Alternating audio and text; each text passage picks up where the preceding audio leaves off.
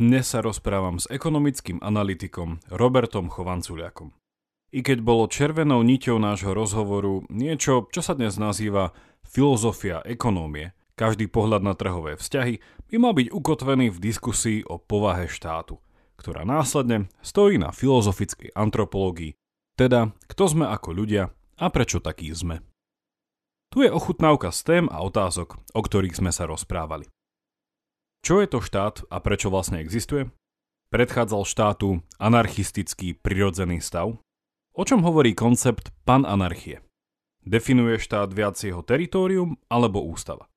Ako mení rozvoj technológií formu štátu? Je občianstvo vecou explicitného súhlasu alebo sa občanmi rodíme? Prečo a odkedy vnímame štát a trh v opozícii? Ide vôbec o dichotómiu? Prečo chápal Hegel súkromné vlastníctvo ako jednu z našich morálnych kvalít? A je súkromné vlastníctvo základom občianskej spoločnosti? O čom je pokrok bez povolenia? Nová kniha môjho hostia a čo bolo motiváciou za jej napísaním? Ako v rámci spoločnosti presvedčiť čierneho pasažiera, aby prispel na verejné dobro? Je crowdfunding jeden zo súčasných najefektívnejších spôsobov? A prečo sú aj davy na Slovensku ochotné podporiť veľké množstvo crowdfundingových projektov a kampaní? Pred samotným rozhovorom ešte krátky profil dnešného hostia. Robert Chovanculiak absolvoval doktoránske štúdium na Ekonomickej univerzite UMB v Banskej Bystrici. Od roku 2015 pracuje ako analytik v INES, Inštitúte ekonomických a spoločenských analýz. Vo svojom výskume sa venuje fungovaniu verejného sektora – internetových technológiám a školstvu. Je autorom stoviek článkov, množstva domácich aj medzinárodných štúdií a publikoval aj v cambridgeskom časopise Journal of Institutional Economics. A vo voľnom čase rád dvíha knihy, činky a dobré jedlo. Pred zvučkou ešte tradičné oznamo pozvanie. Všetko dobré potrebuje svoj čas a je tomu tak aj pri našom podcaste. Ak vám prináša pravidelnú dávku podnetných myšlienok na zamyslenie, budeme vďační, ak nás podporíte napríklad takto. Môžete nás dielať na Facebooku či Instagrame, dať nám dobré hodnotenie na iTunes, spomenúť nás na vašom blogu či podcaste, povedať o nás pri káve vašim priateľom, alebo nás môžete podporiť peňažným darom. Viac info na pravidelnadavka.sk v záložke Chcem podporiť. Veľká vďaka, vážime si to. A teraz už vitajte pri 105. dávke a dnes sa rozprávam s ekonomickým analytikom Robertom Chovanculiakom.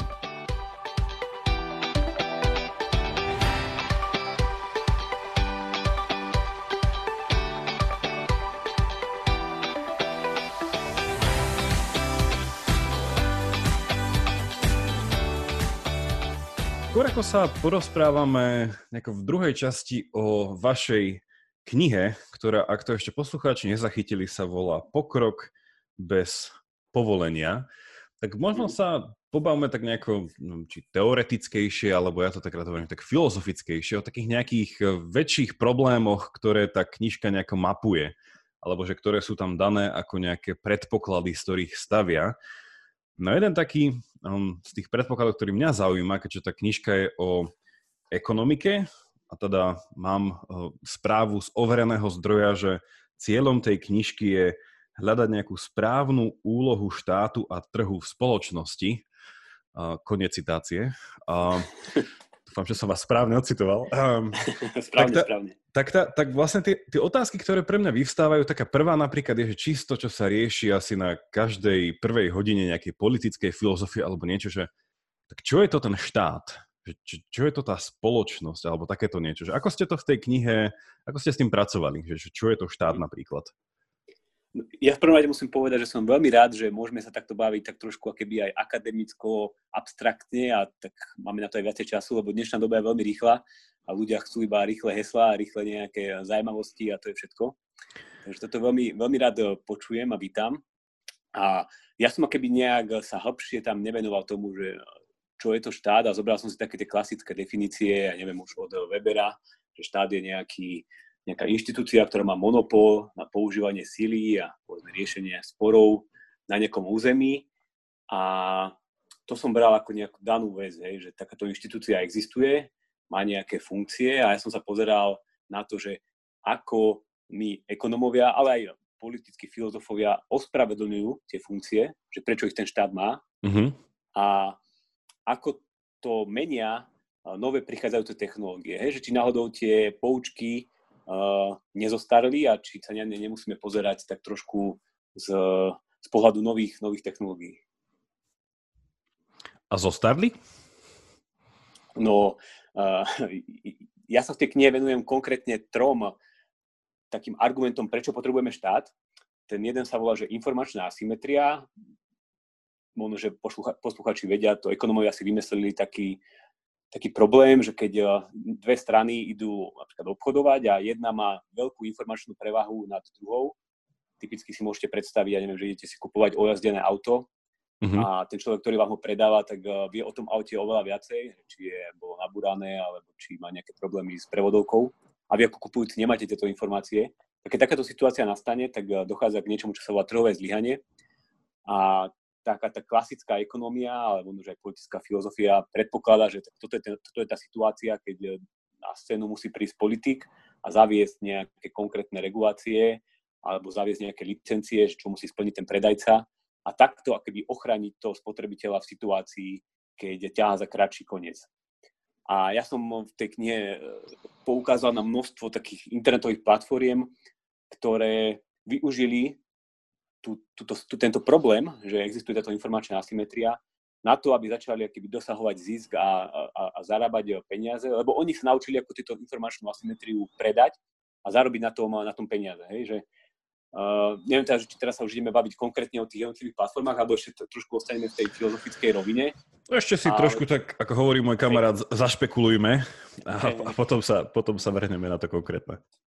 Takže ja, ja tam keby nereším moc do detailov, že ako ten štát vznikal, ale čo že môžem povedať, že uh, ja, ja nie som nejaký obľúbenec, ani som nejak do hĺbky nečítal napríklad uh, Karla Marxa a podobné nejaké jeho, jeho diela, ale on napríklad, viem, že má takú tézu, alebo môže, môžete ma upraviť, vy určite potom viete viacej, že ako keby technológie a zmena technológie podmienuje to, ako sa menia a ako fungujú inštitúcie. Že že keď sa mení technológia, tak sa keby zmení aj nejaké tie uh, pravidlá, podľa ktorých ľudia, ľudia žijú. A toto je plné niečo, čo sa týka aj toho štátu, že ten štát keby v určitej uh, situácii, keď, ja neviem, uh, končil starovek a stredovek, tak jednoducho akože ten štát s tým, že mal monopol na nejakom území, tak to dávalo smysel, pretože tá väčšina technológií bola práve v takom fyzickom svete, ale vďaka tomu, že prišli tu nejaké informačné technológie a tá uh-huh. informácia sa odputala od fyzického sveta, tak dneska keby máme také štáty, ktoré nie sú priputané k konkrétnemu teritoriu, ale máme mhm. tu aj tu také lietajúce štáty nad našimi hlavami a to sú tie platformy a oni keby majú nejaké vlastné spôsoby, ako ja neviem, tvoriť zákony, ako ich vynúcovať, ako, ako riešiť nejaké spory. Takže toto je tá zaujímavá keby, e, myšlienka, že ten štát keby na jednej strane tu ostal, ten teritoriálny, a na druhej strane nám tu vznikli keby také virtuálne štáty nad našimi hlavami. To sú tie všetky uh, platformy ako Facebook, neviem, Uber, Airbnb alebo Amazon, ktoré fungujú naprieč rôznymi štátmi a dokonca sa aj prekrývajú, ale poskytujú podobné, podobné funkcie ako, ako tie štáty. Mi teraz napadlo, tak neviem, či ste to videli, bol taký film, teraz neviem, či to bolo z či 2018, či minulý rok to bolo, sa to volalo, že, že, že smrtiace motory, alebo také niečo, že Mortal Engines, to boli, že, že, že mobilizované mesta, že to bol nejaký futuristický, proste utopistický film, že v ďalekej budúcnosti, keď technológie zase raz napredovali, ale ako vždycky to v tých filmoch býva, došli nám nejaké zdroje, takže tam boj o tie zdroje a že mestá sa mobilizovali a že každé mesto je ako keby taký veľký, pohyblivý, také nejaké monštrum, také nejaké technologické. Mm-hmm a, a teda tá pointa je tam, že, že všetkých naháňa, naháňa veľký Londýn, a, ktorý sa mobilizoval najlepšie a chce ovládnuť uh-huh. zvyšok tohto. Ale to, tam mi napadla taká otázka k tomu celému, že, že ak tie technológie nejakým spôsobom určujú um, povahu nejakého štátu, alebo čo od štátu očakávame, čo vie možno dať, alebo čo by nám mal dať, a sa mi zdá, že ten Marx sa tam vtedy tak nejako rozvinul, že nejako antropologicky, že, že človek je vlastne, neviem, že ako Aristoteles povedal, neviem, že človek je politické zviera, alebo neviem, že je to racionálne zviera, tak Marx mal takú, sa mi zdá takú frázu, že človek je nástroje používajúce zviera. Že vlastne, že my sa mm-hmm. odlišujeme od zvyšku toho bežnej prírody, lebo my vieme proste chytiť kameň a niečo s tým spraviť. Čiže vlastne to by tam sedelo v tom, že, že čo iné vieme chytiť do ruky, alebo teda obrazne povedané aj ten internet, keď nejako ho proste mm-hmm. sadnem k tej klávesnici a chytím do ruky, tak ma mení a potom mení proste nejako aj to okolie mimo mňa. A tam potom sa z toho posúva taká otázka, že či napríklad podľa vás tieto nejaké zmeny, inovácie v tých technológiách, či by napríklad mohli viesť aj k nejakej že úplnej transformácii toho, že čo je to štát. Že, dneska sme v takom nejakom takej dileme, že tak buď na jednej strane ten národný štát, alebo nejaký druh ja neviem, nejakej únie alebo federácie, kde sa trošku tie hranice toho národného štátu začnú tak trošku znižovať uh, tie bariéry, ale viete si predstaviť, že s tými technológiami by úplne sme prišli k nejakému novému usporiadaniu? Akože, alebo spolužitiu v nejakej novej forme? Hej, to, to, toto sú výborné, výborné otázky a ja v tej knihe uh, dávam taký disclaimer, že táto kniha nie je akože vešťaca gula, ale že ja sa skôr keby snažím ukazovať, že ako to je teraz a uh-huh. ako tie technológie teraz nahrádzajú alebo konkurujú štátu, že to je to, to, to, je to, to, to dobré slovo, že momentálne sme v takej situácii, že štát bol zvyknutý, že na množstvo funkcií má monopol a že robí iba on. To som uvedol napríklad tú ochranu spotrebiteľa, uh-huh. alebo sa budeme, možno, že sa budeme baviť aj o poskytovaní nejakých verejných služieb. A že akéby stráca tento monopol. A to, že či ako keby tie technológie aj eh, budú vplývať na ten štát, akože to si myslím, že to sa aj uh, už deje, hej, že taký, akože, keď sa vrátime z toho abstraktná na konkrétny príklad, tak uh, pred troma rokmi tu prišiel Uber a povedzme si to akože otvorene, že ne, ne, nerobil si ťažkú hlavu s plnením všetkých tých regulácií, ktoré majú vodiči uh, splniť, ktorí preva, prevažajú ľudí. Uh-huh. Ale začal to robiť akoby takými nejakými, a začal uh, mať nejaké vlastné súkromné regulácie a nimi riešiť tú ochranu spotrebiteľa. A ten verejný sektor na Slovensku najprv keby vôbec eh, nereagoval, ten štát bol taký keby eh, ticho, čo na jednej strane bolo aj dobré, lebo boli štáty, kde eh, hneď tú vzdelanú ekonomiku zakázali. Na Slovensku bolo chvíľu ticho, nejaké 2-3 roky, a nakoniec to dopadlo tak, že ten štát sa keby prispôsobil a zmenil to, ako funguje klasická verejná regulácia, odstranil tam nejaké zbytočnosti a prispôsobil sa tej novej, novej technológii. Takže v tomto zmysle to keby mení ten štát. Ale čo možno, že tak tak trošku filozofickejší, ak by som si mal, ak, ak by som sa na tom tak viacej mal zamyslieť a tak abstraktne, tak ja v tej knižke popisujem takú jednu myšlienku, neviem, či ste o nej počuli, sa to volá, že panarchia. Mm-mm. Nie? A to bude asi, to bude nejaká pananarchia? Že, že vše, všeobecná anarchia? To je, to je akože, ja to volám, že to je uh, trh na štáty. Ne? To je, taká, hmm. to je taký meta, meta rámec, ale mm-hmm. to je pomerne stará myšlienka z 19. storočia, Belgičan, neviem, či vyslovujem to jeho meno správne, lebo ja som to iba uh, videl písané o ňom a videl som nejaké jeho texty, sa volal, že Paul Emile de Poid, tak nejak, to je proste Belgičan. Nech nám, nech, nám, nech nám belgickí poslucháči, ktorí vedia po slovensky, odpustia. Nech nám odpustia. A on, on bol akože botanik a mal záľubu v ekonomii a on napísal taký článok, sa to volalo, že veľký politický myšlenkový experiment, a on prišiel s, takou, s takým nápadom, že prečo my uh, nemôžeme odpútať uh, funkcie štátu od teritoria a prečo sa nemôžeme ako keby od nich odhlásiť a prihlásiť, ako to robíme napríklad dnes s náboženstvom. Hej? Že uh-huh. V minulosti sme boli zvyknutí, že náboženstvo, náboženstvo bolo nejak prepojené s teritoriom, že na určitom území proste mal náboženstvo monopol a všetci tam museli veriť jednému typu náboženstva.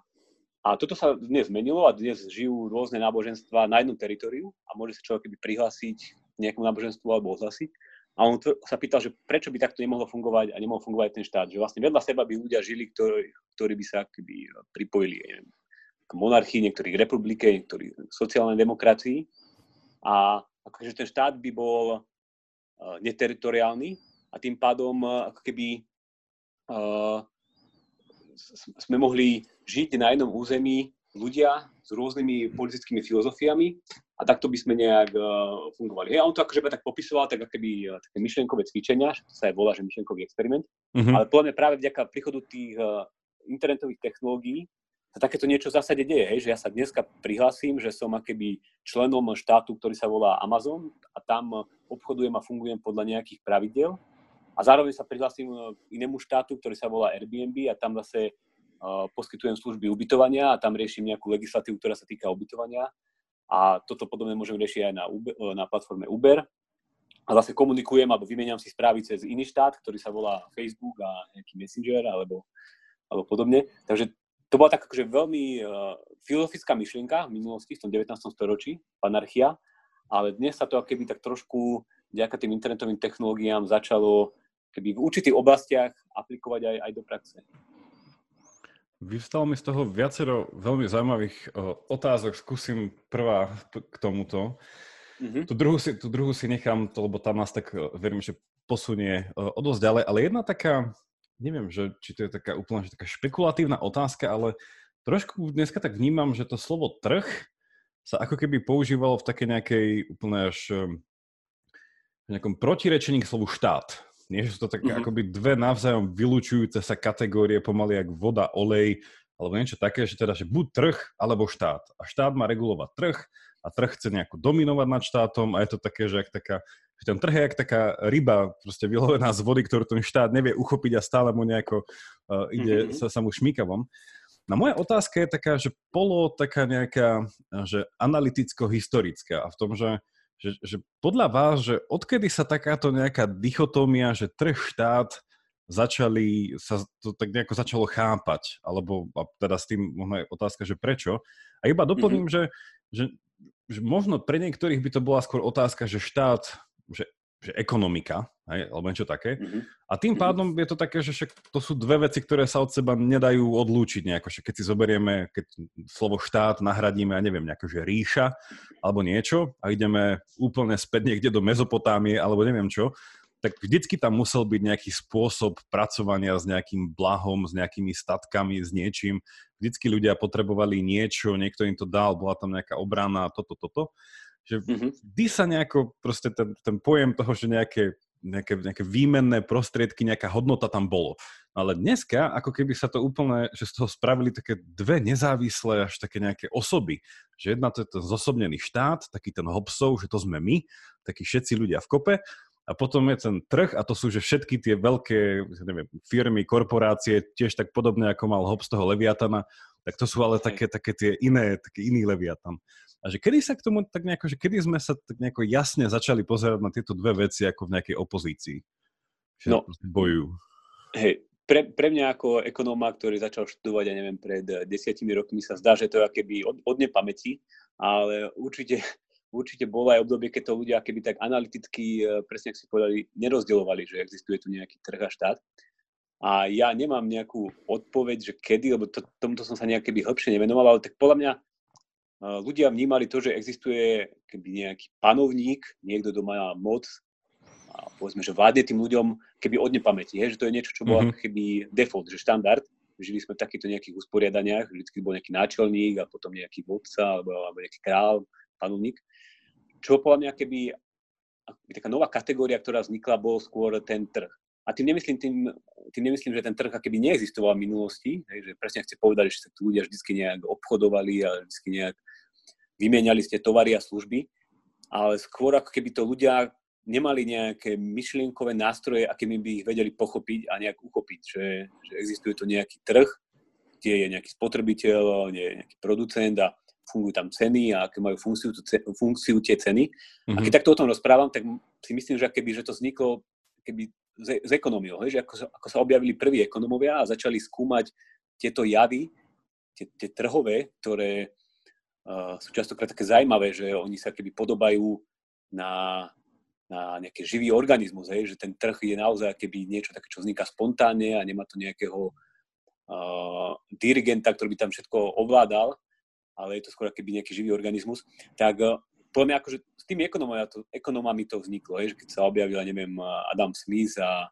a nejakí ďalší ekonomovia a začali popisovať, hej, že firma, je tam nejaký poskytovateľ služieb, ja neviem, nejaký mesiar, čo predáva meso a nejaký jeho zákazník a že ten mesiar sleduje mm-hmm. svoj e, vlastný záujem a tým pomáha aj tým spotrebiteľom, že, že tá dichotomia podľa mňa vznikla tým, keď sme keby začali lepšie a viacej analyzovať to, ako funguje trh a vtedy si ľudia keby všimli, že hej, že tu je keby nejaká časť spoločnosti a ekonomiky, ktorú ovláda ten spontánny poriadok a je tu časť ekonomiky, ktorá sa riadí tak hierarchicky a, a tými rozkazmi a, a má tam niekto ten spomínaný monopol na, na pravdu.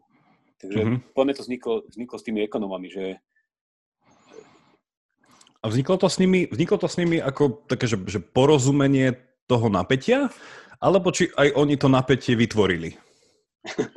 to, je, to je super otázka, ale podľa mňa to bolo presne, že to napätie tu bolo vždy, lebo aj ten Adam Smith začala, alebo veľká časť jeho práce sa venovala napríklad kritike merkantilizmu, mm-hmm. čo vlastne nebolo nič iné ako štátne zasahovanie do fungovania trhu s tým, že tí panovníci mali nejakú takú intuitívnu teóriu bohatstva, že to bohatstvo je vo forme zlata a teda keď chcem, aby som bol bohatý a môj štát bol bohatý, tak musím hromadiť zlato a mm-hmm. nesmiem dovoliť, aby to zlato odchádzalo za nejaké služby a statky do zahraničia. Takže uh, v tomto zmysle, hej, že to ekonomia nevytvorili ten problém, on tu bol, ale on ho akoby dokázali popísať a dokázali vysvetliť, že uh, ten trh je nejaký akoby zvlášť sektor, ktorý nejak funguje, tvorí bohatstvo a ten panovník je niekto, kto sa snažil to keby nejak zasahovať, napríklad v podobe toho merkantilizmu. Mm-hmm. A nemusíte, nemusia tie jeho zásahy vždycky viesť k cieľom, ktoré si on predstavuje, lebo uh, intuitívne ako keby chápať uh, trh a celkovú spoločnosť nie je až také jednoduché a práve až sa museli zamyslieť ekonomovia, ktorí vysvetlili, ako to je, tak asi, asi naozaj. Ehm, postre, postrehli ste včera, že e, slovenský panovník e, rozmýšľa nad tým, že by sa vrátilo investičné zlato na Slovensko? Áno, áno, videl, videl som túto vetu a na ne, na ne pobavil. Hej. Čiže máme tu návrat merkantilizmu zase. Um, ale ja som si teraz povedal, lebo, lebo presne toto je na tom zaujímavé, že keď sa rozmýšľa nad tým slovičkom trh, teda čisto ako nejakým že konceptom, ktorý sa človek snaží pochopiť a nejako rozanaliz- rozanalizovať, bez toho, aby sme sa dostávali do nejakej eh, kontroverzie nejakých veľkých myšlienkových škôl.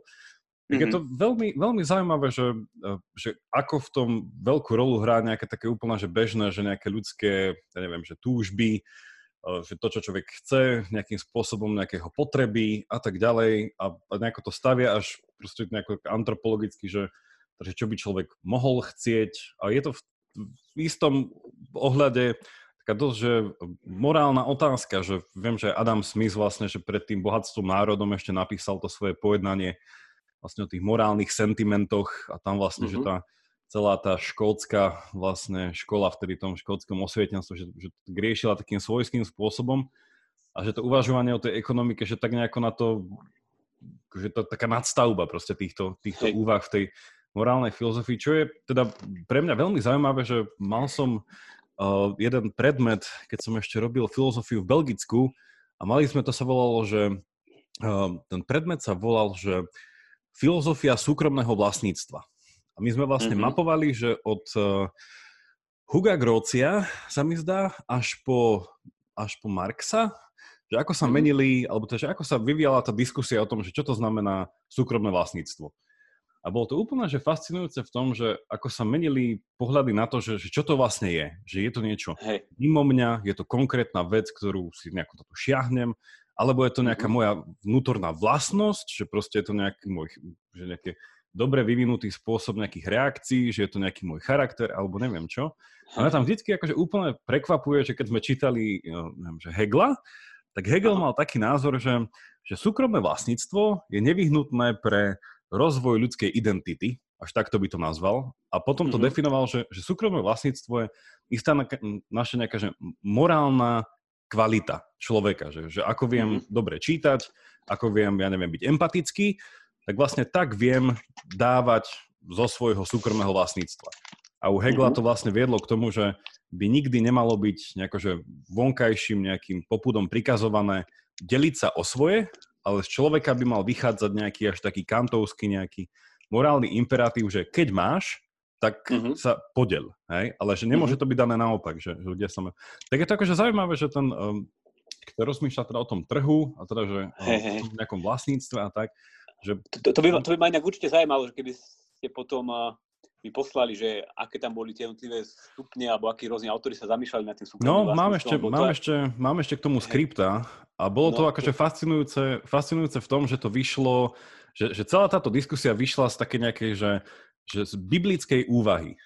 Nie? Že keď sa to riešilo v tom 16., 15. 16. storočí, tak to začalo v tom, že dal Boh Adamovi zem do vlastníctva jemu ako osobe, alebo to dal všetkým ľuďom v mene Adama, alebo to nedal ani Adamovi, lebo v podstate tam v Biblii sa písala fráza, že dal mu to do správy.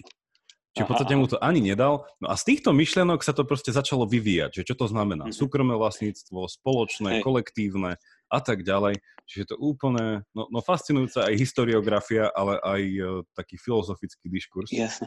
Tomu, uh, ja, ja som čítal od historika sa vlastne, že Richard Pipe, neviem, či ste o tom počuli. Nie, nehovorí mi nič. Nie? A on e, tiež písal akéby o súkromnom vlastníctve, nejakú knižku, a on tam akéby ešte ide tak trošku hlbšie do minulosti a on tam píše napríklad o epose Iliada, Iliada Odisea, uh-huh. kde vlastne už ľudia, keby už vtedy uh, tak trošku zazerali škaredo na to súkromné vlastníctvo a, a, a, a opisovali to, ten zlatý vek, keď to súkromné vlastníctvo neexistovalo a všetci sme žili tak nejak na hromade a boli sme k sebe dobrí a nebol tu taký nejaký ten človek, ktorý si chce iba či najviac nahrabať, že keby v histórii ľudstva vždycky, keby sa tak ľudia zamýšľali nad tým, že čo je toto súkromné vlastníctvo a, a častokrát to skončilo pri tom, že začali sa keby tak trošku, alebo začali tak trošku snívať o tom, že v minulosti bol nejaký ten zlatý vek, keď to vlastníctvo nebolo a vtedy sme si žili dobre. A podľa mňa, keby do určitej miery to možno, že aj je pravda, že keď sme boli naozaj tí nejakí lovci a zberači, že ľudia žili v nejakých tých menších skupinách, tak e, to súkromné vlastníctvo do určitej miery bolo, hej, ale bolo silno ovplyvnené tým, že ľudia žili v tých menších skupinách a musel tam byť nejaký ten e, keby človek, ktorý povedal, že teraz sa pôjde na lov a, a že uh, tí ľudia žili akoby tak, taká nejaká veľká rodina, hej? Že vtedy mm-hmm. to súkromné vlastníctvo nemalo až toľko úloh v spoločnosti, ako, ako má dnes, hej? Že dnes to súkromné vlastníctvo potrebujeme vlastne aj preto, aby vlastne vedela, vedela fungovať niečo, čo nazýva, neviem, aj Hayek, aj Popera, že, že veľká otvorená spoločnosť, že vlastne tá delba práce, že ja akože na raňajky mám jedlo, ktoré vytvorili tisíce kilometrov odo mňa a, a denne používam služby a statky, ktoré vytvorili milióny ľudí po celom svete. A že takéto ano. niečo by sa keby nedalo vytvoriť bez toho, aby existovalo e, to súkromné vlastníctvo, tá trhová ekonomika, ktorá potom keby umožňuje tú vysokú produktivitu a podobne. A v tomto, keby ja vidím taký ten eh, najväčší, uh, taký ten, takéto nepochopenie, že ľudia majú tak intuíciu a, a nejaké také predstavy o tom, ako funguje rodina, ako fungujú nejaké tie menšie celky. A tam to naozaj ide aj do určitej miery bez toho súkromného vlastníctva a tam, tam oceňujeme, keď niekto je, neviem, altruista a pomáha tej rodine, pomáha tým blízkym. Tam, je, tam to akože funguje takýmto spôsobom dobre. Ale potom je tá druhá veľká otvorená spoločnosť, kde, kde už to funguje trochu inak a kde to dobre popísali práve tí, práve tí ekonomovia. Tak eh, ľudia si navykli na svoje uh, ranné guacamole z čerstvého avokáda, takže no, to, musí ten trh nejako šlapať, lebo to sa nedá no. všade dotestovať. Ale v, tom, v tomto bol zaujímavý, no však Marx akože vo veľkom čerpal z Hegla, že, ale musím si to nejako pripomenúť, lebo tá, tá, to Heglové chápanie štátu, teda to jeho ten veľký mm-hmm. Magnus uh, opus k tomu celému, že on bol taký veľmi že pragmatický v tých začiatkoch, keď sa pozeráš, ako teda človek nejako sa stáva súčasťou to, to, toho štátu, keď pre Hegla vlastne človek našiel tú, tú najvyššiu sebarealizáciu v štáte, hej, že tam potom boli, že mm-hmm. tie dohady, či ten, ten nacizmus teda stal na tom Heglovi alebo nie ale že on to mal takú peknú postupku, že, že vlastne Hegel delil spoločnosť, by sme mohli nazvať, že na tri časti. A ak tak spoločnosť zoberieme ako takú veľkú, veľkú masu spolubytia, spolužitia, takže to delil na tri časti, že rodina, občianská spoločnosť a štát. No a mhm. súkromné vlastníctvo, ak sa nemýlim, tvorilo základnú časť tej občianskej spoločnosti, lebo on, on vlastne vychádzal, teda on sa to tak často pripisuje jemu, taká tá nejaká tá heglovská dialektika, nie, že téza, antitéza, syntéza, je nejaký proces ústavičnej negácie a týchto vecí.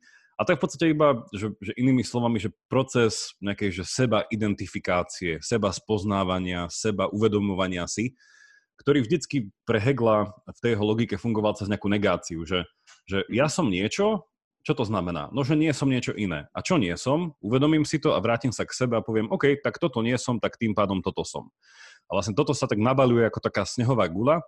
Nám povedal, že na začiatku začíname všetci v rodine a že je to také, že sa nejako, že som, identifikujem sa súčasne v tej rodine, ale stále sa od nej odčlenujem viac a viac, že nie som môj otec, súčasne som v rodine, kde mám otca a tak ďalej a tak ďalej. No on potom povedal, že nevyhnutné pre ľudskú, nejaký ten sebavývoj a nejaké že pochopenie seba, že začať e, potom vnímať aj svoje telo, aký nejaký istý druh nástroja. No a potom od toho tela sa dostávame, že napríklad, že keď si predstavím, že OK, že som moje telo, ale nie som moja ruka, len tak a potom, že chytím do ruky telefón a poviem, OK, telefón je môj, držím ho v ruke, ale nie som telefón. A takto sa to akože začína e, postupne akože rozširovať na to, že si uvedomujem, že niektoré veci sú moje, to moje súkromné vlastníctvo, ale nie sú ja. A viem s nimi nejako disponovať, viem s nimi ako narábať.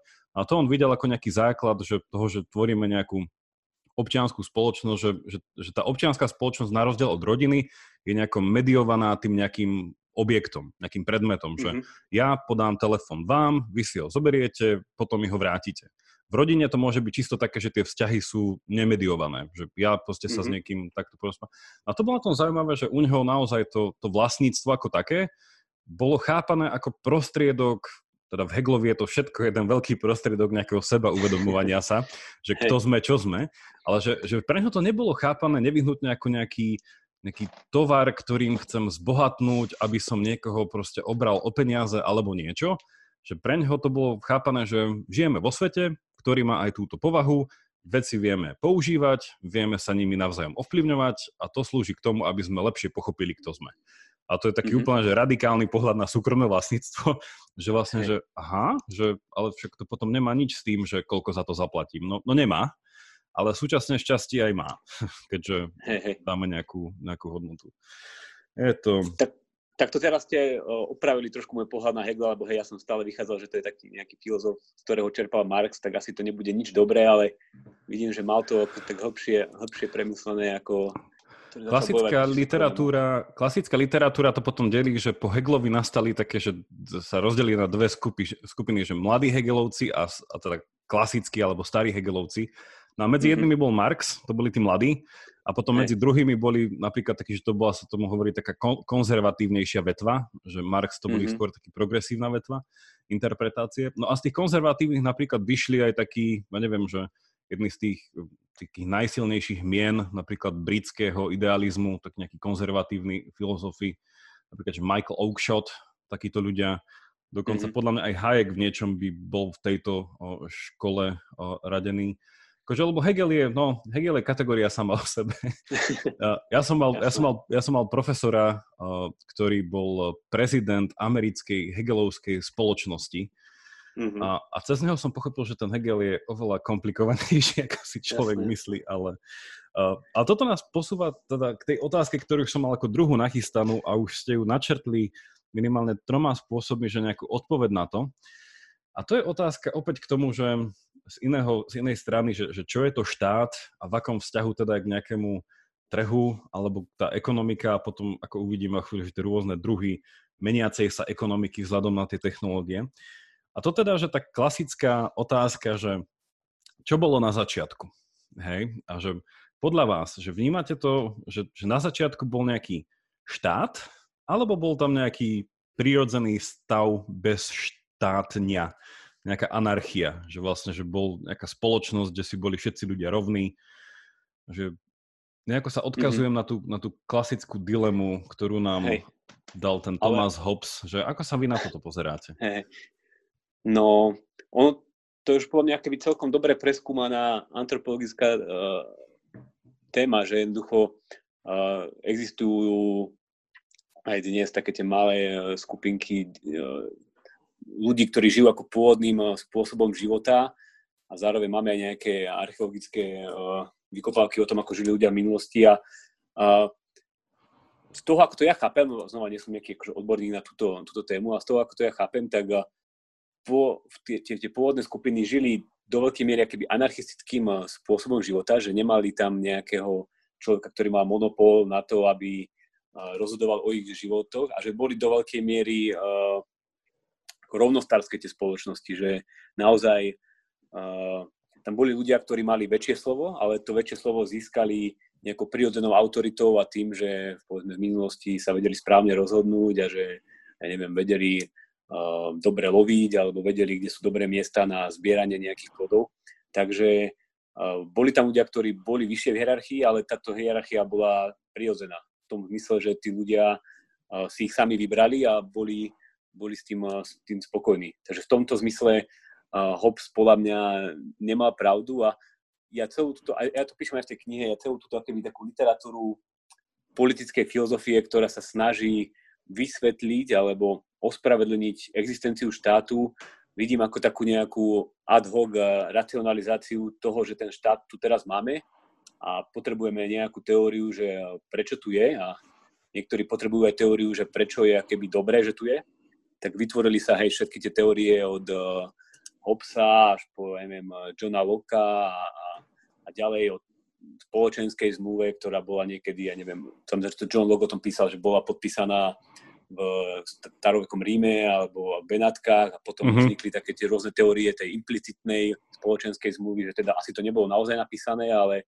mohlo by byť, lebo by to bolo dobré a potom vznikli všelijaké tie, ja neviem, John Rawls, to vy určite lepšie poznáte, čiže tie hypotetické spoločenské zmluvy. Takže ja keby to, túto vetvu tej politickej filozofie čítam ako také, takú ad hoc racionalizáciu toho, že ten štát sa v určitom období obdo, objavil a podľa mňa keby to objavenie sa štátu bolo a bude dobre vysvetlené nejakými evolučnými teóriami, he? že dneska už ľudia skúmajú evolúciu alebo, alebo kultúru skúmajú cez uh, prízmu evolúcie a existujú dobré, alebo existujú fakt výborné knižky a odborné články o tom napríklad, ako, ako vzniklo náboženstvo v určitom období a že tiež plnilo nejakú evolučnú funkciu v tom zmysle, že pomáhalo ľuďom uh, koordinovať sa a kooperovať čím ďalej väčších celkoch a takto nejak si predstavujem, že, že keby vznikol aj ten štát, že vlastne bola to nejaká konkurenčná výhoda určitých skupín mm-hmm. ľudí, ktorí ďaka tomu uh, dokázali tie produktívnejšie síly lepšie využívať, ak by som teda mal byť taký,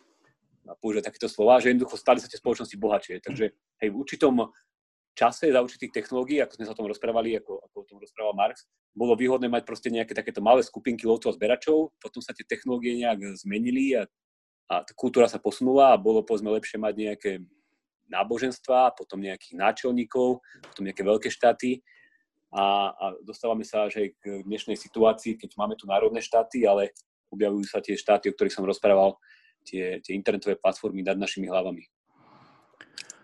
Podľa mňa je veľmi zaujímavé v tom, že eh, napríklad Hobbes eh, v tejto celej svojej teórii toho Leviatana, že on eh, nakoľko to vyznie ako taký nejaký základ, ja neviem, nejakého takého demokratického, kontraktuálneho tohto.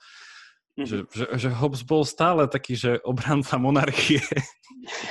že, že vlastne ten Leviatan bol stále monarcha. Áno, ale to, to, to je ad hoc racionalizácia. Že presne, presne. A, a chcem um, nejak obhajiť. A, a, a dneska no. mi, mi sa napríklad páči uh, ten autor, jak sa volá, Jonathan Haidt, mm-hmm. ktorý hovorí o tom, hej, že ľudia, keď rozprávajú o nejakých svojich morálnych a etických presvedčeniach, tak to vlastne takisto to vyzerá, hej, že mám nejakú emóciu, že niečo je dobre, zle, etické, neetické a spätne akože si to iba racionalizujem, racionalizujem nejakými argumentami. Hej? A toto je poviem taká trošku škoda, že sa nepozeráme tak, takýmto pohľadom aj na tých samotných veľkých filozofov, že oni boli tiež iba ľudia, mali nejaké presvedčenie a keď písali celé tie veľké diela, tak možno, že to bolo iba nejaká tá racionalizácia spätná, že niečo chceli ospravedlniť alebo niečo vysvetliť. Hej, to, to, sa, to sa mi páči, to je ako námed na tričko, že aj filozof je len človek. Niečo také, že, že, že nemil, nemilte sa, neboli to absolútne. No, lebo podľa, akože Jonathan Hyde je v tomto podľa mňa úplne uh, pokračujúci tú líniu Davida Huma, že ja som to teraz, uh, teraz som mal o tom nejaký uh, tutoriál s mojimi študentami, sa stále k tomu vraciam, lebo Hume bol taký, no, nechal taký, takú jasnú značku proste, v, taký otlačok dejinách filozofie, že, že presne jeho pozícia bola táto, že že pozrite sa do seba, že aký pocit, aký sentiment vo vás vyvolávajú veci a potom nad ním rozmýšľajte a racionalizujte ho. Ale najprv mm. proste začnite s tým, že tam je tam predpoklad nejakého nejakého etického naturalizmu, že, že, tá, že tá etickosť veci ako takých už je nám nejako daná. Že my si ju ani tak nevymýšľame, ako sa nejako mm-hmm. učíme reagovať, poznávať svoje reakcie. A teda Hej. tých zlých sa vyvarovať a teda potláčať a tie dobré spoznávať a nejako roz, rozmnožovať. A... Inak, ja v tej knižke mám aj celú podkapitoly, ktoré sa volajú, že Adam, teda Tomás Hobbes sa musí robe obracať.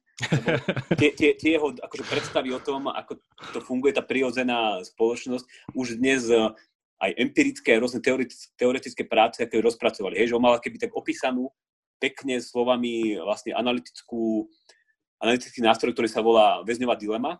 Uh-huh. A dnes akože už existujú celé experimenty a celé teoretické rámce, ktoré ukazujú, že za akých podmienok sa tá väzňová dilema dá prekonať a dokážu ľudia keby aj spontánne bez štátu uh, preklenúť ten problém. A ja tam akože popisujem rôzne internetové spoločenstva, ktoré žijú bez toho štátu, trpia mm-hmm. tou väzňovou dilemou, majú ten mm-hmm. problém, že musia uzatvoriť kontrakt bez toho meča, ktorý nad nimi vysí. A napriek tomu, keby je tam tá kooperácia, je tam tá spolupráca a ľudia sa naučia riešiť tieto problémy aj bez, bez štátu. Teraz mi napadla k tomu takáto otázka, že keď sa že stále sa nejako pre, pre našich poslucháčov, ktorí radi majú veci také, že e, v nejakých takých chlievikoch a v kategóriách, tak stále mhm. sa v podstate rozprávame o nejakej takej, že, že definícii, čo je to štát, ako, ako vznikol, ako interaguje s inými vecami, ako je trh. A už zaznelo veľa vecí, že, že nejaké že teritorium, nejakí, ne, nejakí ľudia, nejaká, nejaká, nejaká tá autorita, nejaká moc, spravovať niečo, vynúcovanie a takto, potom s tým spojené nejaké že ospravedlenie toho celé a vysvetlenie a tak ďalej a tak ďalej. A rozmýšľam mhm. teraz, že či, a, a to je otázka, že, že či si nemyslíte, že vlastne z tých všetkých možných charakteristík, ktoré môže mať v súčasnosti štát, či tam nedominuje to, že štát je v podstate nejaký druh nastavených pravidiel, ktoré nazývame slovom nejaká legislatíva alebo niečo. Že nie je práve to, čo ten štát definuje. A, tým, že, a ak áno, to je moja hypotéza, tak potom by sa presne dala použiť tá analogia, čo ste spomínali aj vy, že ľudia môžu mať nejaké malé štátiky na internete, ak teda vedomé súhlasia s nejakými pravidlami a nejako sa nimi riadia, alebo môže mať štát, ktorý je neteritoriálny a tak ďalej a tak ďalej. Že nie je tá nejaká tá zákonodárnosť alebo nejaká taká schopnosť vynúcovať pravidlá tou jednou základnou vlastnosťou štátu? Podľa mňa tou jednou základnou vlastnosťou štátu je, že on má na túto funkciu legislatívnu, povedzme, monopol a nerešpektuje alebo odmieta rešpektovať nejakých konkurentov a zároveň má takú veľmi špecifickú náborovú politiku štát, že vlastne jeho členom ste iba tým, že sa človek narodí. Že to je taký akoby dedičný hriech ten štát, že stačí, že sa mhm. narodím v nejakom území a jednoducho som eh, členom toho, toho štátu. A toto pre nás, pre mňa ako ekonóma sú také keby nie úplne optimálne vlastnosti, ak chceme od tohto poskytovateľa kvalitné služby, lebo uh, keď má niekto keby monopol na svoje služby a zároveň sa k tým službám musíte prihlásiť automaticky, iba tým, že sa človek mm-hmm. narodí, tak potom eh, ten poskytovateľ služieb nemá moc eh, veľkú motiváciu uh, tie služby poskytovať kvalitne a povedzme nie s vysokou cenou. A práve preto ja vidím akéby toto hlavnú, hlavnú výhodu tých internetových platform, kde je vždycky vstup konsenzuálny a nie je to mm-hmm. akéby nejaký ten implicitný alebo hypotetický súhlas, ako sa zamýšľali rôzni filozofovia, ale je to explicitný súhlas, že ja akože dám OK, že tu sa chcem zaregistrovať a na tejto platforme budem pôsobiť. A to je pre mňa, keby, keby ten človek podpísal nejakú ústavnú alebo spoločenskú zmluvu, hej, že tým, že sa tam akoby mm-hmm. prihlasí a tým akoby vzniká explicitný súhlas a to my ekonovia máme radi, lebo ten poskytovateľ sa musí snažiť, aby ten človek mu dal explicitný súhlas. Bo ten, uh-huh. ten zákazník si môže povedať, že nie, toto si neprosím a radšej skúsim nejakého iného poskytovateľa. Takže toto je tak prvý rozdiel oproti tým klasickým štátom, uh-huh. že musí ten človek dať konsenzus a je explicitný a tým sa keby zaviazuje k, tý, k tým konštitučnej, k tým konštitučným pravidlám tej platformy. No a mm-hmm. druhý, druhá hlavná výhoda je práve tá, tá konkurencia. Že ja som to tak načrtol, že tie platformy, keby, keďže nie sú teritoriálne, oni keby lietajú ponad naše hlavy a tu sa všetko prekrývajú, tak ja môžem ostať bývať na jednom mieste a zároveň môžem byť uh, súčasťou alebo môžem byť členom rôznych týchto internetových ministátov a veľmi ľahko sa môžeme keby od nejakého odhlasiť. Je? Že keď mi nevyhovuje Uber, lebo majú nejaké zlé pravidlá a zlé regulácie, tak sa prihlasím napríklad k Boltu, to je aká konkurencia. Alebo máme aj mm-hmm. slovenské platformy. A takto podobne to ide akože pri ďalších internetových uh, platformách. A samozrejme, že niektoré sú väčšie, niektoré sú menšie, kde, niekde je tá konkurencia keby silnejšia, niekde je slabšia, ale všade v zásade existuje a vždy máte akože na výber. A toto je ďalšia výhoda oproti tomu štátu, že uh, tam naozaj nie všetky mesta, ako ste to na začiatku popisovali, sú také tie motorizované, ako bolo to v tom filme, že sa človek môže niekde previesť, ale oni sú akoby pevne dané na jednom území a keď sa chcem z nich osťahovať, tak uh, sú s tým spojené pomerne veľké náklady. A tie najhoršie štáty, to sme tu zažili aj na Slovensku, dokonca bránia ľuďom, aby sa mohli odsťahovať z toho, z toho územia. Hej? Že to, mm-hmm. bola tá, to bola tá železná a, a to je vlastne pre taký dobrý dôkaz toho, že keď už štát bráni ľuďom, aby sa odsťahovali, to už je úplne, uh, to už je úplne najlepší signál toho, že tie jeho služby sú také nekvalitné, že musí tých ľudí držať uh, násilím uzatvorených za nejakými hranicami. Takže, a toto práve tie platformy nerobia, aj, že tam, keď človek si povie, že chce odísť, tak môže odísť. Môže to byť ťažšie, ľahšie, ale, ale má vždy tú možnosť. To je úplne, že krásna téma, pri ktorej mi až srdce podskakuje, že keď sa rozmýšľal nad tým, že, že, že prečo by mal, teda, že akým spôsobom človek môže pracovať so svojou slobodou a povinnosťou opustiť nejakú komunitu.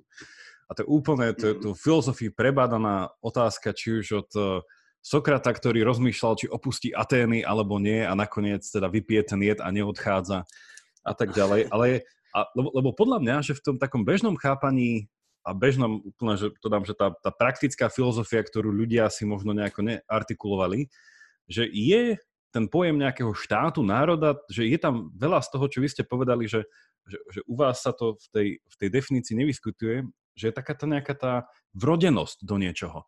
Je to taká ten pocit tej pátrie, nie? že to je, kde moji predkovia žili.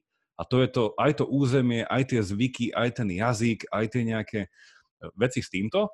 A to vlastne na druhej strane teda stále asi predpokladá nejaký explicitný súhlas, že jedného dňa si uvedomím, že aha, že ja som tu, prečítam si ústavu, no tak to nie je také zlé, tak asi tu zostanem. A na druhej hmm. strane tam veľký sentiment, že vlastne, OK, na jednej strane tá ústava, to sú také nejaké racionálne pravidlá, ktoré apelujú skôr na môj rozum, a potom si poviem, ale tak to je to miesto, kde. A potom začnem tak nejako dávať do toho všetko toto, že, že to je na tom, že pre mňa veľmi zaujímavé, že keď aj uh, rozmýšľam nad nejakými, ja neviem, že, že firmami alebo tak, že kde dám súhlas, že chcem byť ich súčasťou na nejakú dobu, mm-hmm. tak, mhm. aj, uh, tak aj tam je to potom, že, že prečo odtiaľ vystúpiť, prečo, prečo odísť, že, že to je jedna vec.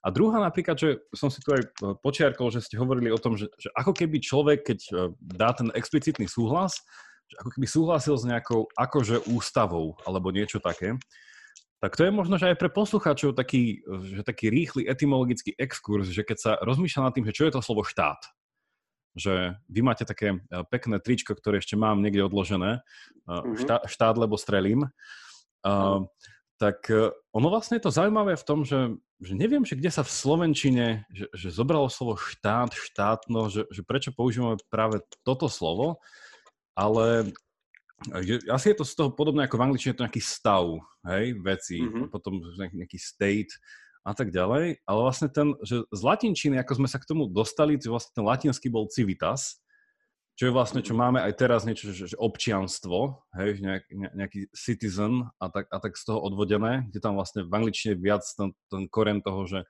civitas a nejaké, že city, nejaké city ako mesto, Čiže vlastne ono to vždycky ide späť tomu gréckému prvotnému slovu, teda ak neberieme nejaké ríše, ktoré boli ešte pred uh, gréckými mestskými štátmi. No a Gréci mali to slovo, že politea, uh, ktoré sa, kde sa to svojím spôsobom všetko začalo.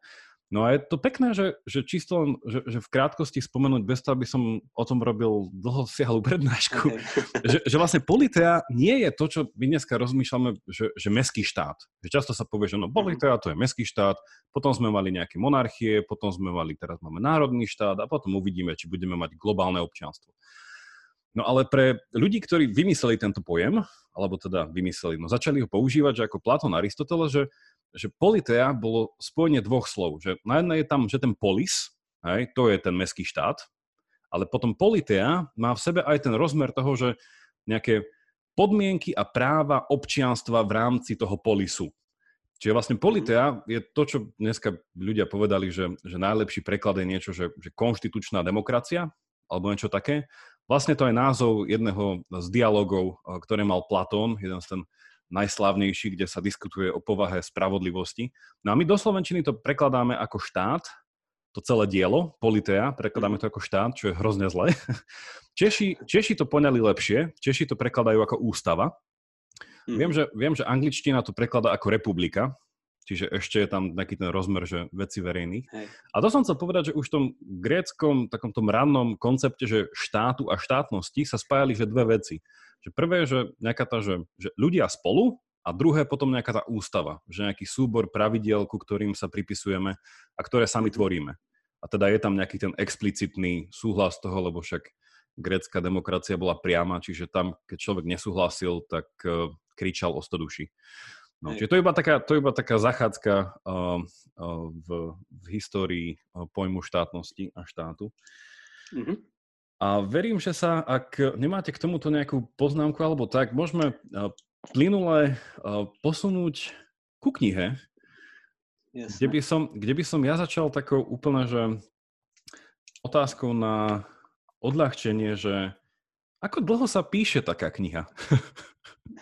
Že to je uh, že denne 200 slov? ja, ja som si to takto presne nemeral, lebo to vždycky záležalo od témy a od dňa, že aký bol človek produktívny. Mal som deň, keď som napísal naozaj veľa, 4-5 strán a mal som deň, keď to išlo ťažšie. Ale celkovo som ju fyzicky naťukal do počítača za jeden rok. To mi to mm-hmm. bolo presne jeden rok. A ten research za tým, alebo také tie všetky tie myšlienky, keď som si to usporiadal a dal to taký ten celý celok, bolo vlastne nejakých 5-6 rokov, keď som začal ešte na mojom, počas môjho doktoránskeho štúdia. Uh-huh. A vlastne potom to pokračovalo, keď, som pra, keď, keď som pracoval v Inese ako analytik. Takže uh-huh. tie myšlienky za tým 5-6 rokov a samotné písanie rok. Na akú tému bolo doktoránske štúdium? Uh, ja, ja som študoval verejnú ekonomiku a uh-huh. dizertáciu som mal vlastne o fungovaní demokratických mechanizmov, mechanizmov pri poskytovaní verejných statkov. Uh-huh. A tam som sa vlastne dostal, aj som napísal taký jeden článok, ktorý vyšiel v jednom cambridgeskom časopise o tom, ako crowdfunding dokáže poskytovať niektoré verejné statky, uh-huh. uh, napriek tomu, že sú tam tie zlyhania trhu a problémy, ktoré my ekonomia popisujeme, ale práve táto nová technológia dokázala presvedčiť čierneho pasažiera, aby prispel na verejné dobro Uh-huh. A popísal som v tom článku, že ako to ten crowdfunding robí. A to bola vlastne taká prvá technológia z tej, z tej knihy. Lebo tá kniha sa vlastne skladá z troch technológií. Crowdfunding, zdieľaná ekonomika a, a kryptomeny. Uh-huh. Čiže ste, čiže ste poskytli riešenie pradávnej dileme verejných statkov. No, ja, ja, ja, ja, ja sa vyvarujem slovo, slovu riešenie, lebo to je také, keby, že to bolo vyriešené. Ja to volám, že keby zmierňuje problém uh-huh. verejných statkov alebo čierneho pasažiera, lebo samozrejme ten crowdfunding nedokáže, alebo nemá až takú silu, aby dokázal, alebo momentálne nemá takú silu, aby dokázal poskytovať um, všetky verejné statky, na ktoré sme zvyknutí z verejného sektora, hej. Ale je tam akože potenciál. Ja, ja príklad uh, jednej platformy crowdfundingovej v tej knihe, ktorý sa venuje financovaniu výzbroje, alebo nevýzbroje, vybavenia pre vojakov a armádu na Ukrajine. Tam uh-huh. všetci vieme, že v 2015 vznikol konflikt na Dombase, sa tam objavili nejakí zelení mužičko, mužičkovia a ukrajinská armáda bola na tom veľmi zle finančne a bola tam extrémna korupcia a oni naozaj posielali vojakov na tú východnú frontu extrémne zle vybavených, bez e, maskáčov, maskáčov baganži, bez neprestrelných viest. Uh-huh. A nejakí ľudia tam založili e, crowdfundingovú platformu, kde sa do dnešného dňa ľudia vyzbierali na desiatky projektov a zafinancovali také veci ako neviem, polnú nemocnicu, nejaké špeciálne dróny, nejaké ďalekohľady pre snajperov a takéto podobné veci, u ktorých sme zvyknutí, že naozaj to je akože úloha štátu, ale tam ten štát keby zlyhával a súkromní ľudia, samotní občania Ukrajiny sa vyzbierali na množstvo takéto, takéto, takéhoto vybavenia. Tak mám teraz takú otázku. Um, iba zopakujem, čo som už povedal úplne na začiatku, že, um, že z, toho, z toho, čo ste mi povedali predtým, je, že, že cieľ knihy vnímate ako hľadanie um, také odpovede alebo náznaku odpovede, um, že aká je správna úloha štátu a trhu v spoločnosti. Toto by bola taká nejaká rámcová úplne, že mm-hmm. nejaký, nejaký pohľad.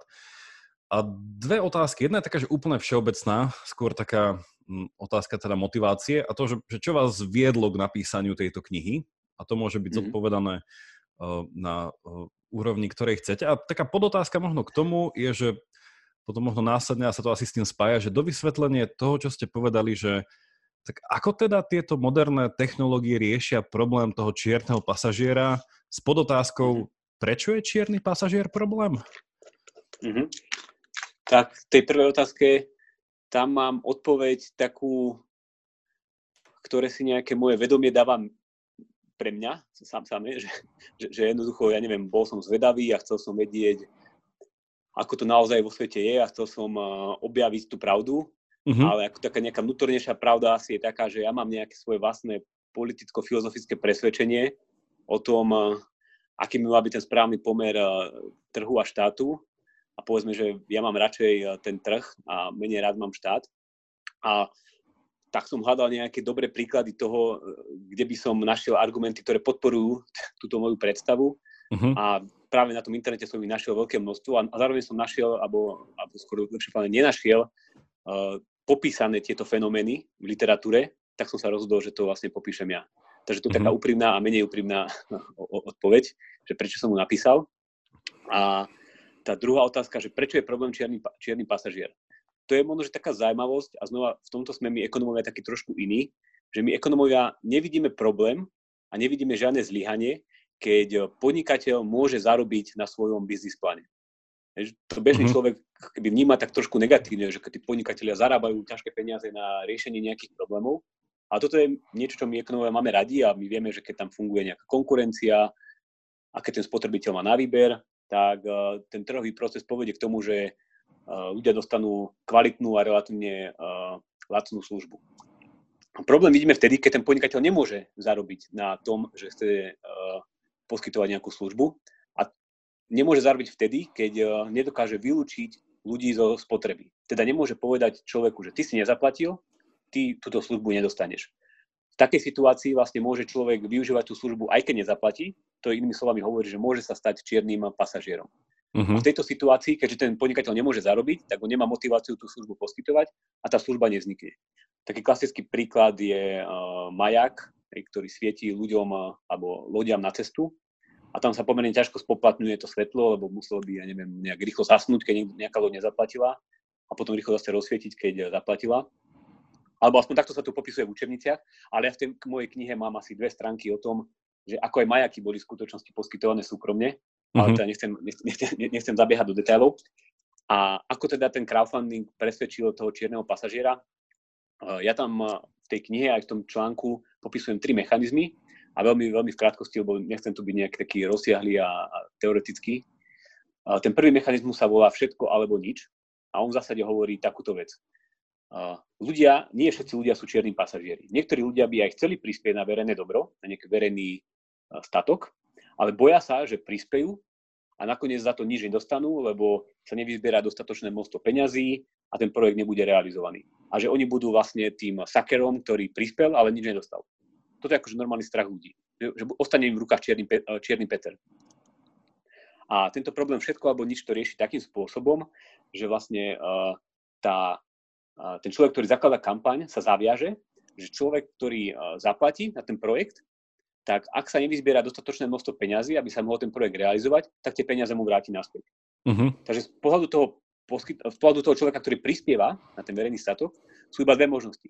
Buď sa ten statok realizuje a ten projekt bude úspešný a on keby dostane tú verejnú službu, alebo ten projekt sa nerealizuje, ne, nevyzbiera sa dostatočné množstvo peňazí a mu sa tie peniaze vrátia. Uh-huh. Takže z jeho pohľadu sa s tým keby stáva tak do určitej miery keby súkromný statok, kde taktiež neexistuje možnosť, že zaplatím a nič nedostanem. Že keď idem do bufetu a zaplatím za niečo, tak dostanem tú bagetu a keď nezaplatím, tak ju nedostanem. Tak nedostanem. V tomto, hej, tak, tak, to, v tomto sa to trošku začína podobať. To je prvý mechanizmus. A naozaj existujú mnohé experimenty a aj práce v teórii hier, ktoré popisujú, prečo toto funguje. Druhý mechanizmus sa nazýva, že selektívne podnety. Uh, niekedy je naozaj problém, že ten čierny pasažier nechce prispieť, lebo on tú službu dostane, aj keď neprispieje. A Tí crowdfundingové platformy umožnili takú vec, že dajú ľuďom, ktorí sa rozhodnú prispieť nejakú špeciálnu odmenu, ktorá bude iba pre tých ľudí, ktorí prispeli. Uh-huh. A týmto akéby motivujú toho čierneho pasažiera, aby prispel. Myslím, že vy ste takto dávali vo vašej kampani uh, uh, pekné kávové šálky. Áno. Áno, to je vlastne k, tomu, selektívny... k tomu sa ešte dostaneme. Áno, áno. To je taký selektívny podnet, ktorý motivuje toho čierneho pasažiera, že prispie na to verejné dobro, lebo dostaneš niečo extra navyše, čo tí ostatní nedostanú. Uh-huh. A úplne pekný príklad, ja neviem, postavili uh, v jednej kampani uh, most niekde v Holandsku a tá špeciálna odmena bolo to, že ten človek, ktorý prispel, tak jeho meno napísali na mhm. jednu d- dosku toho dreveného mosta. Hej? Že to je taký pekný príklad. A tretí mechanizmus je vlastne zníženie nejakých organizačných nákladov. Lebo keď človek sa chce vyzbierať na nejaký, nejakú verejnú službu, to z definície znamená, že musí keby zorganizovať veľké množstvo ľudí. Ale zorganizovať veľké množstvo ľudí je mhm. nákladné a môj taký obľúbený príklad je financovanie Národného divadla v Českej republike v 19. storočí, keď sa chceli vyzbierať na veľké národné divadlo. To sa nakoniec nepodarilo a realizovali iba takú menšiu verziu dočasného divadla. A nepodarilo sa to preto, lebo tá zbierka samotná trvala 11 rokov a len pol roka trvalo, kým keby vytlačili nejaké informácie o tej zbierke a kým to rozniesli ľuďom po celej republike. A jednoducho bolo to celé keby dlhé a boli s tým spojené vysoké náklady. Ale dnes vďaka internetu stačí pár klikov a človek urobí zbierku, o, ktorom sa do, o ktorej sa dozvie veľké množstvo ľudí. A taký môj obľúbený príklad je zbierka na facebookovej stránke Zomri, kde sa jednému chlapcovi vyzbierali mm-hmm. na preplatenie operácie ktorá stála 16 tisíc eur a tie peniaze vyzbierali za 90 minút. Áno. Že za 90 minút sa vy... a potom ešte nazbierali nejakých 50 tisíc dokopy. Takže toto je, taká, hej, to je taký pekný príklad, že vlastne tie organizačné náklady vďaka internetu extrémne poklesli. A vďaka týmto trom mechanizmom dokáže ten crowdfunding zmierňovať, nie riešiť, zmierňovať problém verejných statkov a dokáže presvedčiť čierneho pasažiera, aby prispel aj na verejné uh, služby. Ďakujem za toto vysvetlenie. Ja som si tu urobil poznámky a toto mám teraz všetky tri, tri, tri, tri veci zaznačené. Pre našich poslucháčov, aby som zmaril ich očakávania, alebo inými slovami uh, nenaplnil ich nádej, tak dneska sa už pobavíme iba o tom crowdfundingu, čiže ak by sa mhm. veľmi radi dozvedeli viacej o zdieľanej uh, ekonomike, o čom verím, že už čo to počuli, uh, alebo tiež o kryptomenách, o ktorých ak nepočuli, tak, e, tak neviem. Ale asi o nich určite počuli. Ak, ak počúvajú určite, podcasty, tak kryptomeny pre nich nebudú nová vec. A, ak, žili, ak žili v roku 2017, keď bol najväčší hype a tak, bol za 20 tisíc dolárov, ak vtedy žili, tak určite počuli. Tak, tak, akože možno aj nejaké ťažia, kto vie. Um, takže, takže my už zostaneme dneska iba s tým crowdfundingom a to asi z úplne jednoduchého dôvodu, že poslucháči, ktorí sú uh, pri tomto podcaste pravidelne, tak vedia, že aj my sme, keď sme sa osamostatňovali ako podcast, keď sme išli vlastne od mužom.sk, sme sa dali na vlastnú aj doménu, aj hosting aj tak, tak tiež sme začínali vlastným crowdfundingom. Že ja som tiež tedy hľadal spôsob, že ako eh, ponúknuť eh, tento verejný statok.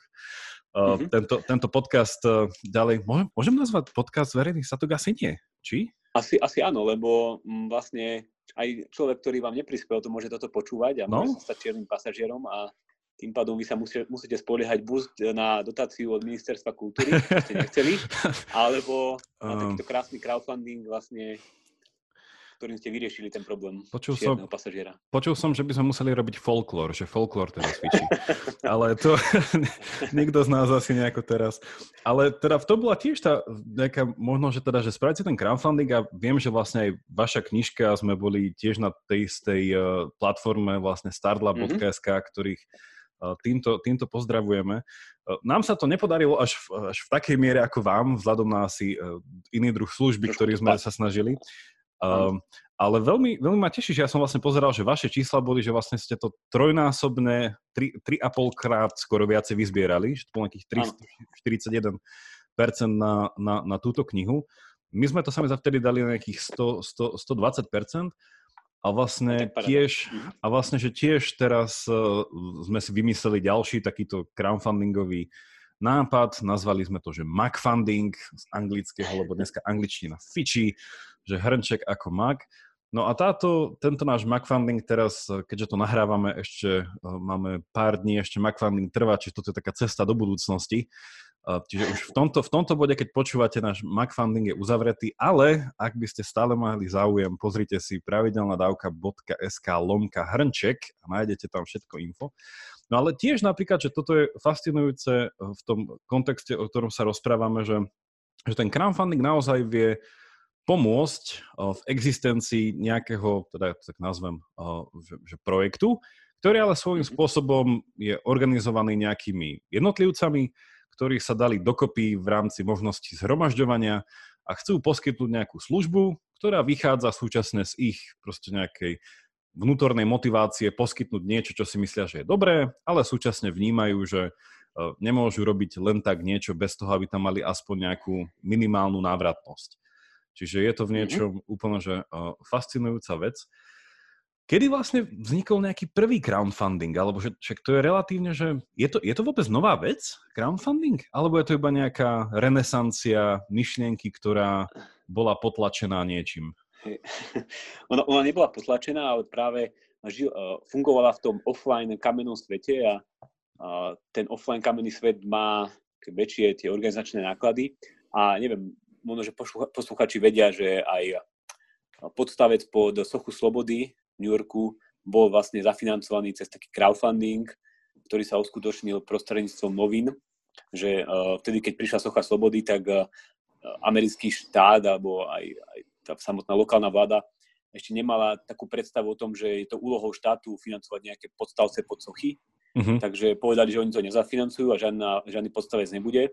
Tak jeden vlastník novín sa rozhodol, že on vytvorí zbierku a v vlastných novinách o tom informoval ľudí a tí ľudia mohli prispievať a naozaj tam sa vyzberali, samozrejme, že to bolo vtedy nejakých 200 tisíc dolárov a ľudia prispievali naozaj extrémne malé čiastky, 1-2 doláre, takže bol to ten DAO a takto vznikla Socha Slobody, ale podobných projektov, spomínal som aj to divadlo v Prahe, bolo v minulosti množstvo, ale prvý taký projekt na internete, čo už môžeme, môžeme označiť za ten mm-hmm. crowdfunding, bol v roku, samozrejme to bolo 97, keď jedna roková skupina z Anglicka mala mať turné v Amerike, ale nevyšlo im, nevyšli im na to financie a povedali teda, že neprídu.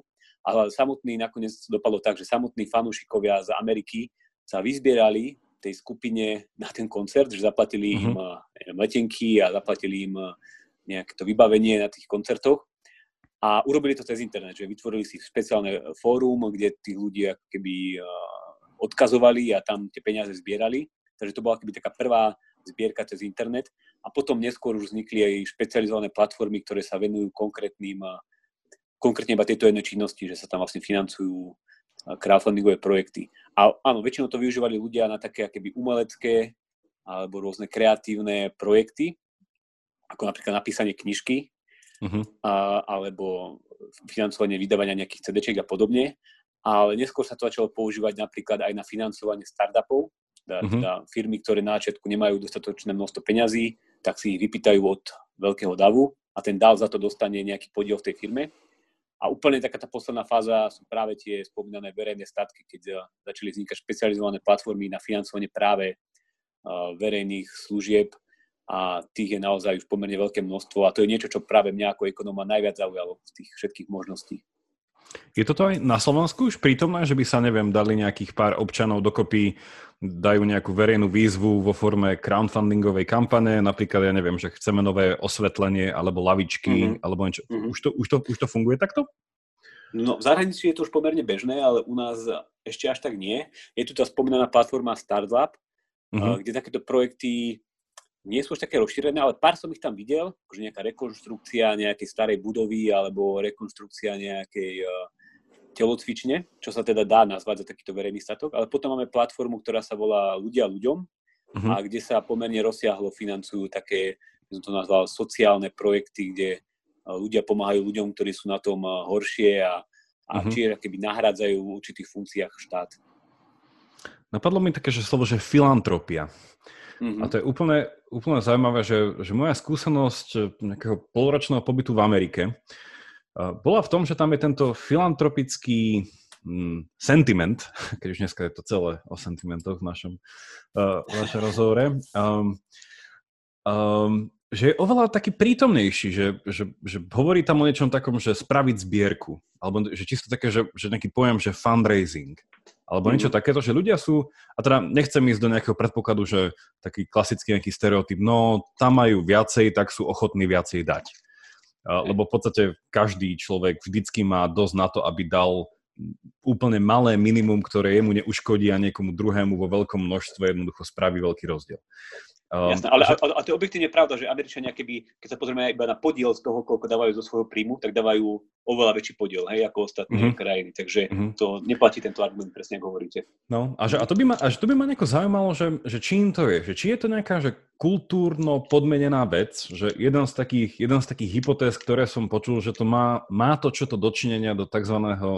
rozdelenia, či pardon, odluky cirkvi od štátu, že tým, Aha. že väčšina Ameriky je veriacich, um, teda mm-hmm. zmiešaným spôsobom, ak si pamätám tú štatistiku, tak zväčša by to bolo teda uh, protestanti, uh, kresťanskí protestanti, a že tam teda, že je to na báze toho, že ty, čo dáš do vlastnej toho nejakého zboru, tej farnosti, nejakého uh, toho miestneho, tej formy zhromažďovania veriacich, toľko sa ti vráti.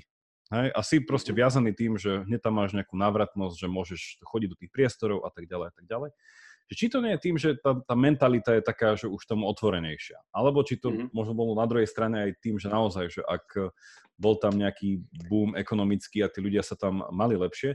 Ale teda tým, tým chcem zavrieť túto, tento krátky case study, že keď som tam bol, tak ma to prekvapilo, že ako ľudia sú viacej otvorení, alebo že, čo som aj teda počul z toho, že, že veľa projektov bolo financovaných presne týmto spôsobom, že sa spravila nejaká zbierka na nejaký projekt a aktívne každá teda buď nejaká firma alebo nejaký nejaký, nejaká inštitúcia mala zamestnaného svojho človeka, ktorý sa dokonca volal, že neviem, či my máme na Slovensku nejaký, že, že manažér za niečo, alebo neviem čo, tak tam bol človek, že čo bol, že manažér na filantropiu.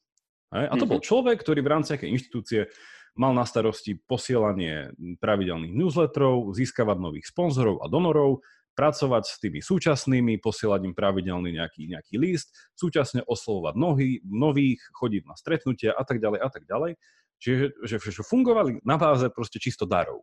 Hej? A toto mi prišlo hej. také, že fúha, a však to by u nás nikto nedal.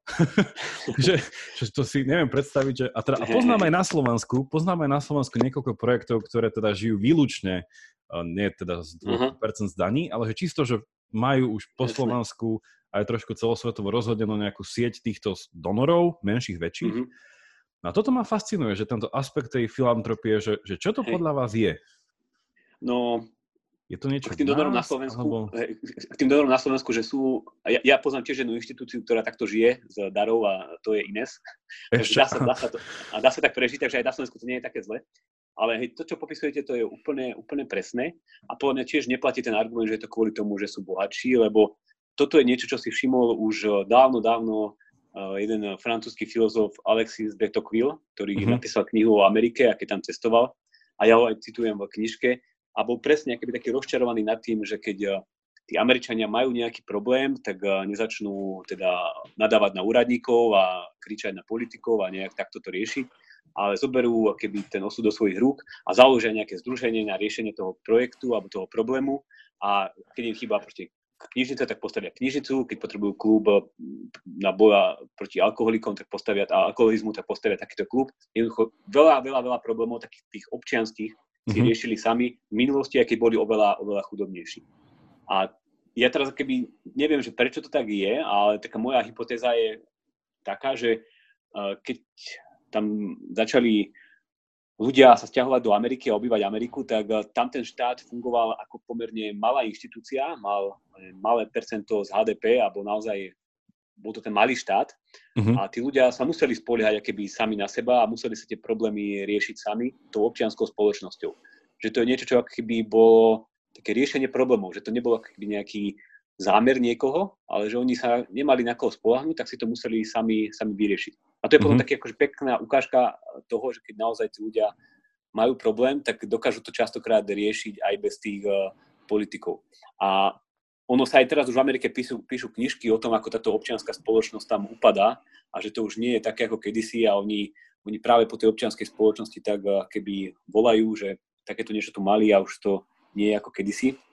A Uh, to, že prišiel teraz internet a prinieslo tieto nové technológie, tak podľa mňa to práve znova pomáha oživovať tú občianskú spoločnosť mm-hmm. a ja to volám, že to je taká občianská spoločnosť na steroidoch, že ešte to keby zosilne, zosilne tie možnosti tých ľudí, ako si riešiť vlastné problémy a ako tak trošku keby konkurovať alebo nahradzať tých politikov v niečom, čo si oni zvykli, že oni musia riešiť. Hej? Že presne, ak ste povedali tie lavičky, tak takýchto projektov je po Amerike jednoducho veľké množstvo a na Slovensku by sme možno, že začali kričať na politikov a úradníkov, ale oni sa jednoducho zložia a postavia si to úplne, úplne sami.